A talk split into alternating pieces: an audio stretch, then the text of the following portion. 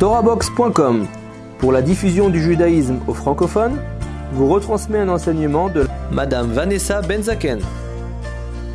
Bonne écoute et bon limoud. Je voudrais aller avec vous sur le champ applicatif maintenant. Comment on met en place tout ça?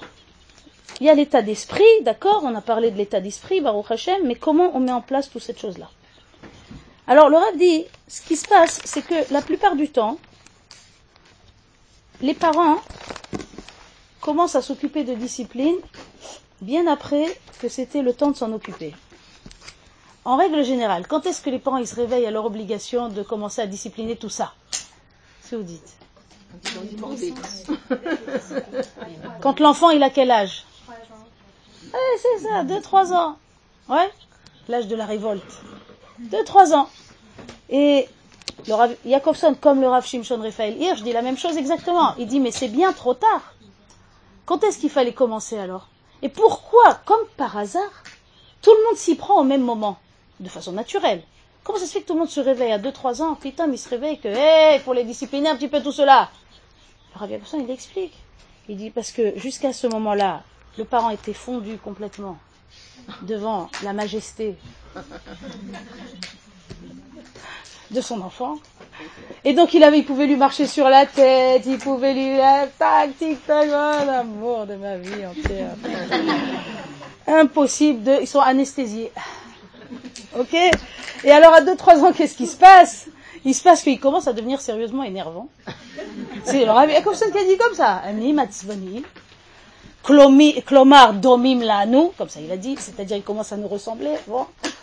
Et alors là, le parent il se réveille, putain, à son obligation, il faut un petit peu le mettre en place, quand c'est pas des gens de la famille qui vous le disent. En plus, euh, il serait temps de le discipliner. Et il dit, Rabbi Gossan, c'est bien trop tard. Et même le pauvre enfant, il comprend rien. Pendant trois ans, tu l'as laissé marcher sur ta tête, tu l'as laissé faire tout ce qu'il a envie, ce qu'il n'a pas envie.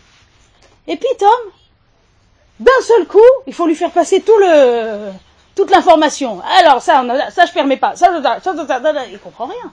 C'est un sabotage. C'est pour ça que ça marche pas. Alors quand est-ce qu'il fallait commencer? Certains ils disent, bah alors si on vous entend bien, alors ça veut dire qu'il faut commencer à zéro ans. Ravi Jacobson, il a dit, lo aussi mishmat begil efes. On fait pas la discipline au gil zéro. Vous avez compris ce que c'est gil zéro, oui Un mois, deux mois, trois mois, les premiers mois. Au contraire, Ici, il ne faut pas, il faut pas être des rigides avec eux. On les prend pas parce qu'il ne faut pas les habituer au bras et tout ça. Le Rav Yatossan, il rigole de ces choses-là, mais vous pouvez pas vous imaginer comment il tourne en dérision tout ça. Au contraire, il nous a expliqué qu'un enfant qui est beaucoup tenu dans ses premiers mois, ça développe sa faculté de socialisation plus tard, ça, ça développe des choses extraordinaires, comme l'allaitement, bien sûr. On ne peut pas imaginer ce qu'on donne à un enfant. Maintenant, je répète.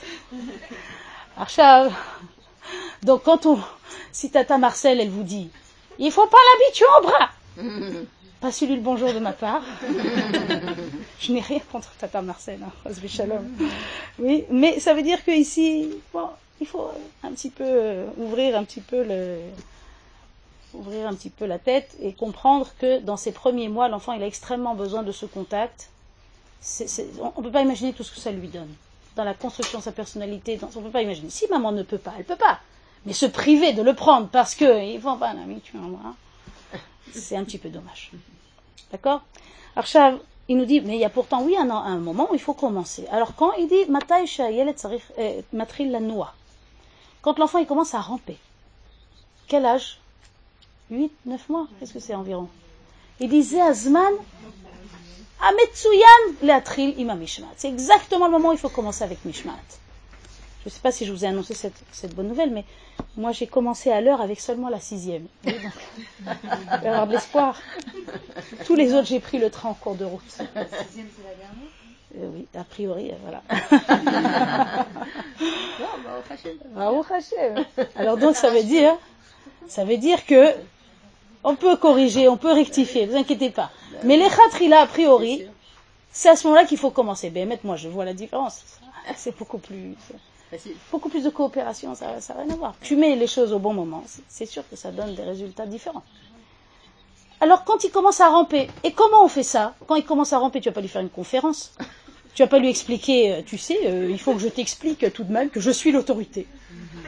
Et que tu me dois des... Comme ça, il faut que tu saches, hein, mon petit, ma petite. Non, Shalom, évidemment que non. Alors on va lui faire vivre des expériences où il va tout simplement expérimenter la constance. Comment ça se manifeste? Laura nous avait dit cet exemple très connu. Tu choisis une prise dans le salon, et cette prise-là, tu décides que c'est interdit de s'approcher d'elle. Bon, en plus, vous savez, électricitément parlant, c'est mieux. Oui. Et tu décides, c'est notre terrain d'exercice. Le petit, la petite va bien sûr ramper vers cette prise.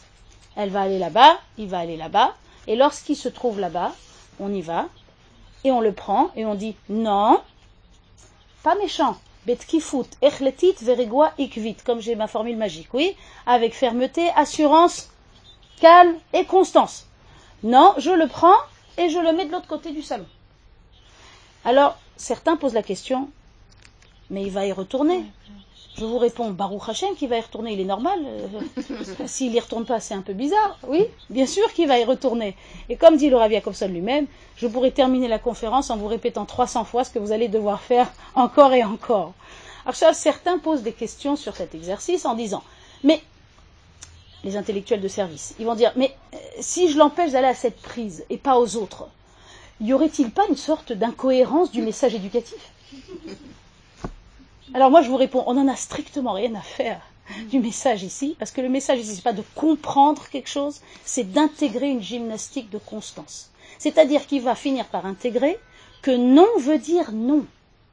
Il va intégrer que quand maman a dit non, même s'il comprend même pas le mot non, il comprend le ton, il comprend le visage, le sfatagouf, le langage corporel.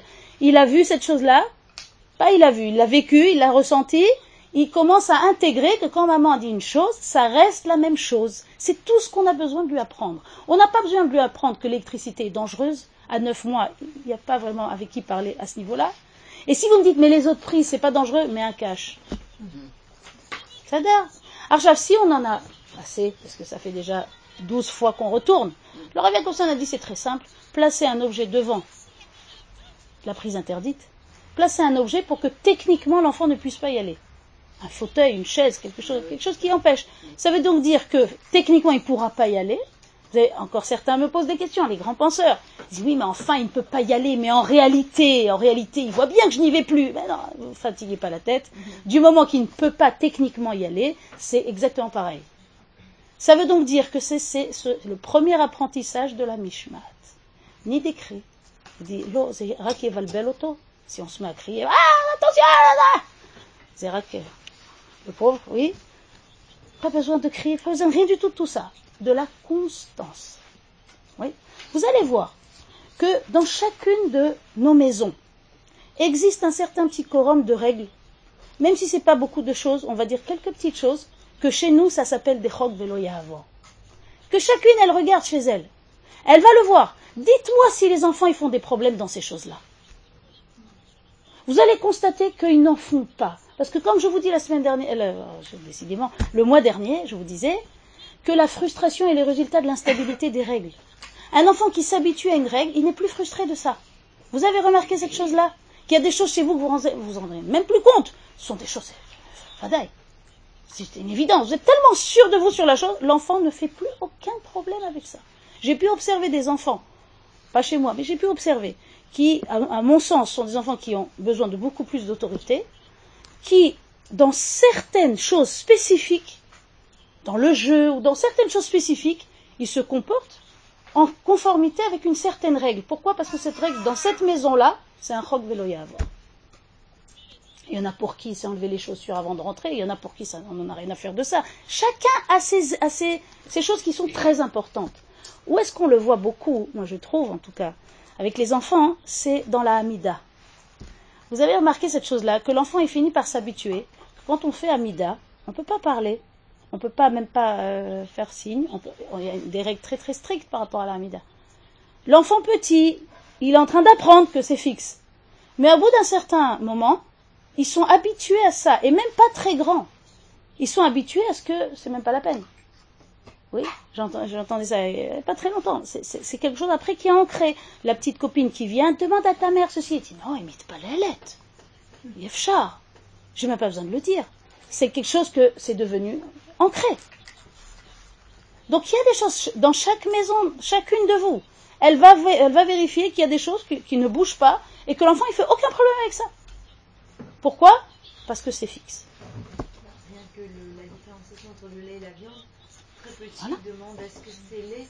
Mais voilà. Mais c'est naturel. Et il vous fait pas d'histoire avec ça. Il vous fait pas d'histoire. Lama qui adbetoucha. Parce que tu es sûr de toi. Parce que là-bas, il n'y a même pas de place pour le tangage, il n'y a même pas de fissure. Il n'y a pas de fissure. Regardez ce qu'il nous dit dans le Sefer. Il dit comme ça.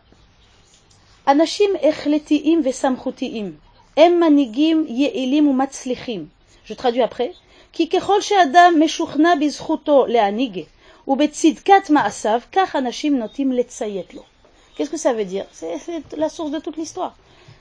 Les gens qui sont echletim, déterminés, vesamchutim, et qui ont de l'autorité naturelle, sont de, très bons dirigeants qui réussissent beaucoup dans leur fonction de dirigeant. Et comment ça, de quoi ça vient cette chose-là Plus l'homme il est convaincu de sa légitimité à diriger, oui, et de la justesse de ses actions, plus les gens leur obéissent. Oui, le contraire. Adam asessan ou mitnatzel, Anashim mitkashim lo ou les malais drishotav. Comme ça, il écrit dans le Sefer. Qu'est-ce que ça veut dire? Quelqu'un qui est hésitant et qui n'est pas sûr que ça lui revient, cette position d'autorité, qui a peur de se tromper, qui n'est pas sûr d'avoir bien tranché. Qu'est-ce qui a marqué ici? Anashim mitkashim lo. Les gens ont du mal à lui obéir. C'est naturel, c'est comme ça. Kacha Hashem bara est un manigout. Il a, il créé cette tendance à diriger et à être dirigé. Donc pour pouvoir, c'est encore cette samchout dont je vous parlais au début, il faut avoir cette assurance. Il ne faut pas avoir peur de se tromper.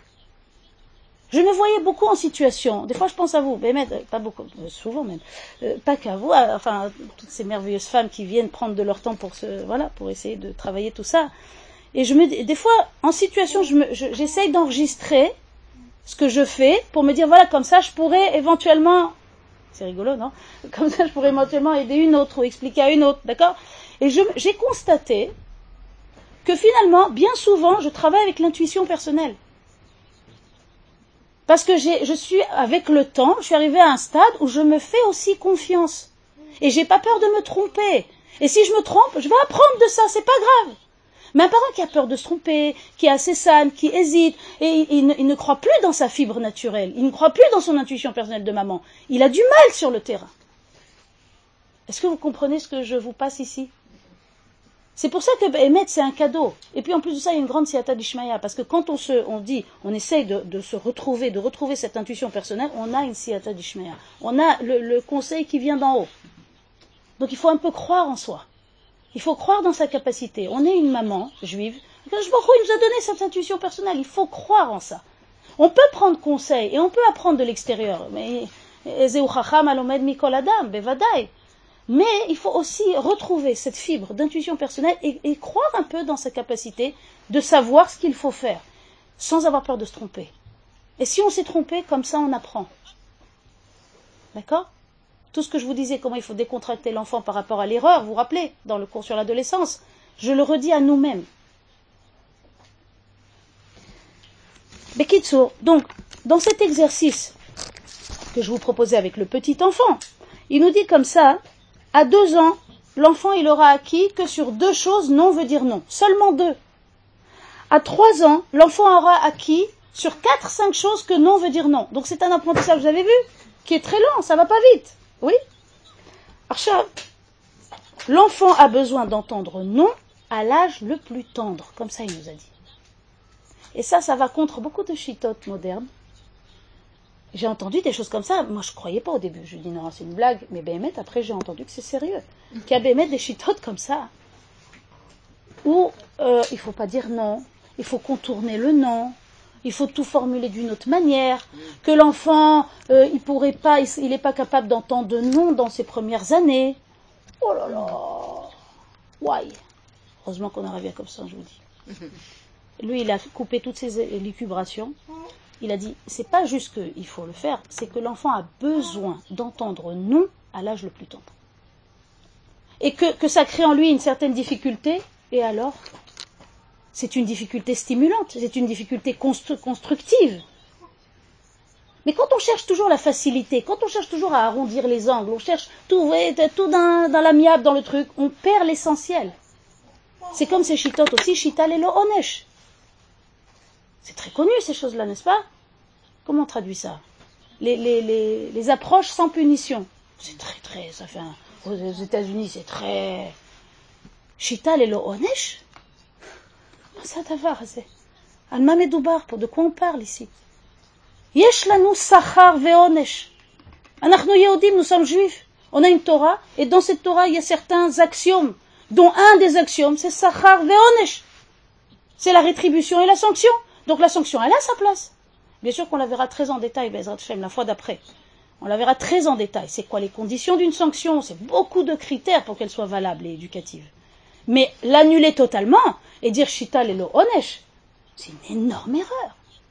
On expliquera toutes les erreurs qui découlent de ça, la fois d'après. C'est trop long. Donc oui, il y a des situations où on ne peut pas tout faire à l'amiable. Il y a des situations où on ne doit pas contourner le non. Il y a des situations où on doit oui dire non. Et c'est pas juste que c'est permis, c'est que l'enfant il en a besoin. D'accord? Donc là je vais contre certaines, euh, certains vents de l'extérieur qui ont voulu nous embrouiller la tête. Alors, et le, Rav Jacobson ajoute que il n'existe pas d'enfant problématique qui serait, on va dire, affublé d'une pathologie qui s'appelle impossibilité de composer avec des règles. Alors, j'ai entendu aussi des choses comme ça des affabulations comme ça, qui dirait que il y a un syndrome comme ça qui existe, c'est répertorié à la Coupa Trolim, hein, je ne rigole pas. Je suis très sérieuse avec vous. J'ai Haïti belle.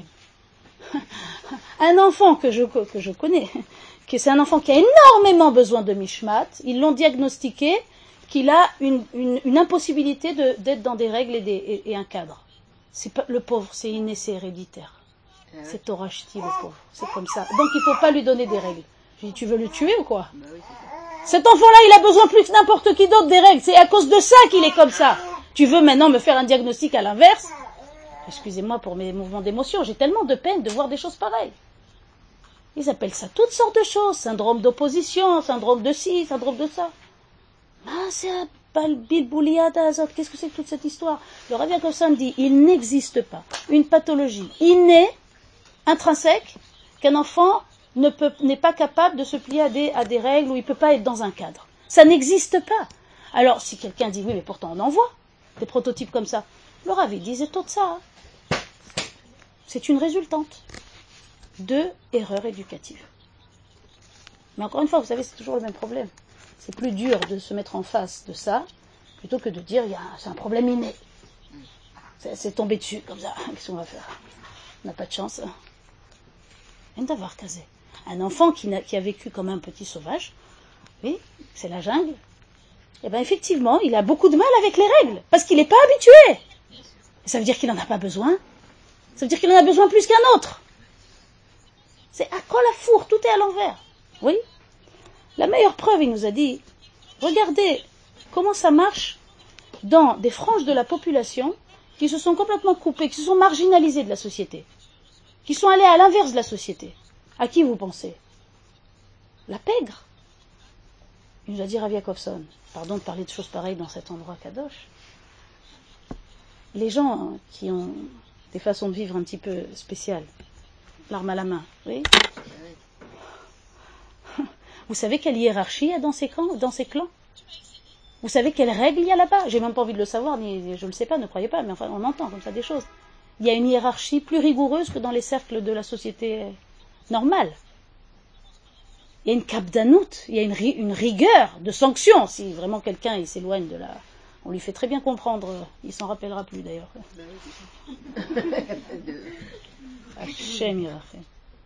Qu'est-ce qu'on voit dans ça? Si quelqu'un il est Toen, il dit non ben il y en a qui peuvent pas avec le CEDER. Tu dis même ceux qui sont devenus voilà ceux-là, ils te remettent du céder multiplié par 10. Cela ils vivent avec une hiérarchie, avec des règles. Tu vas me dire que euh, Ben Adam, il n'a pas besoin de céder.